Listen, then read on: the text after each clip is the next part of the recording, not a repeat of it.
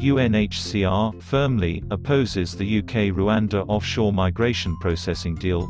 UNHCR remains firmly opposed to arrangements that seek to transfer refugees and asylum seekers to third countries in the absence of sufficient safeguards and standards.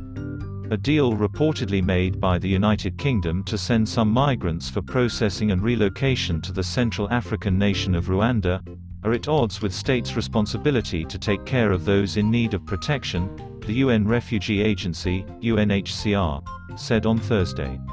In an initial response, UNHCR spelled out that it was not a party to negotiations that have taken place between London and Kigali, which it is understood were part of an economic development partnership.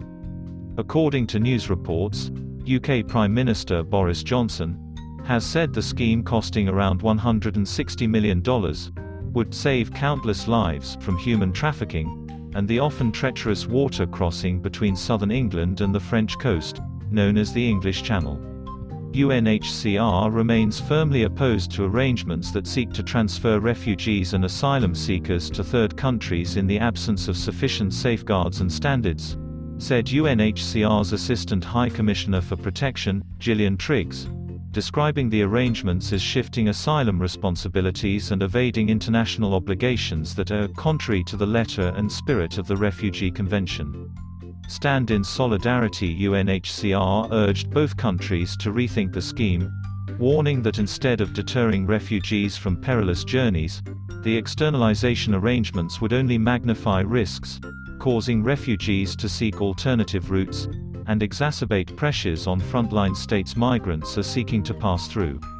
While Rwanda has for decades generously provided a safe haven to refugees fleeing conflict and persecution, the majority live in camps with limited access to economic opportunities.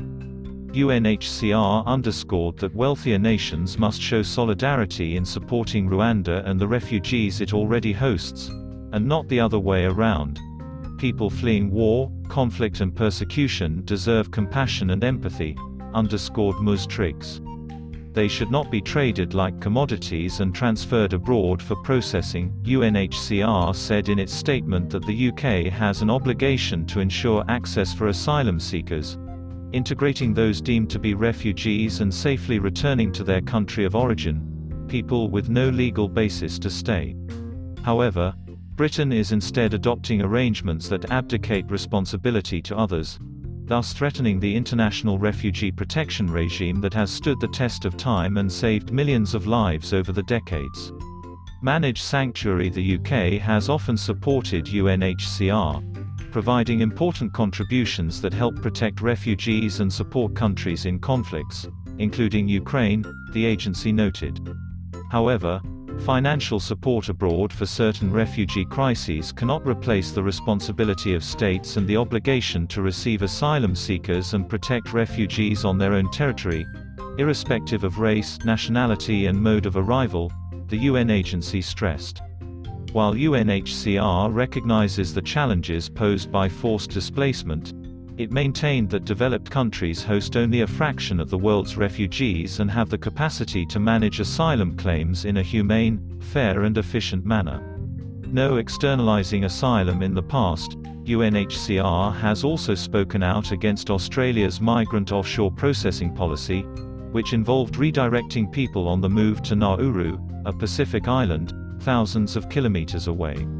UNHCR has made it clear it does not support the externalization of asylum by countries, including measures taken to transfer asylum seekers and refugees to other nations, with insufficient safeguards to protect their rights, or where this leads to the shifting rather than the sharing of responsibilities to protect them.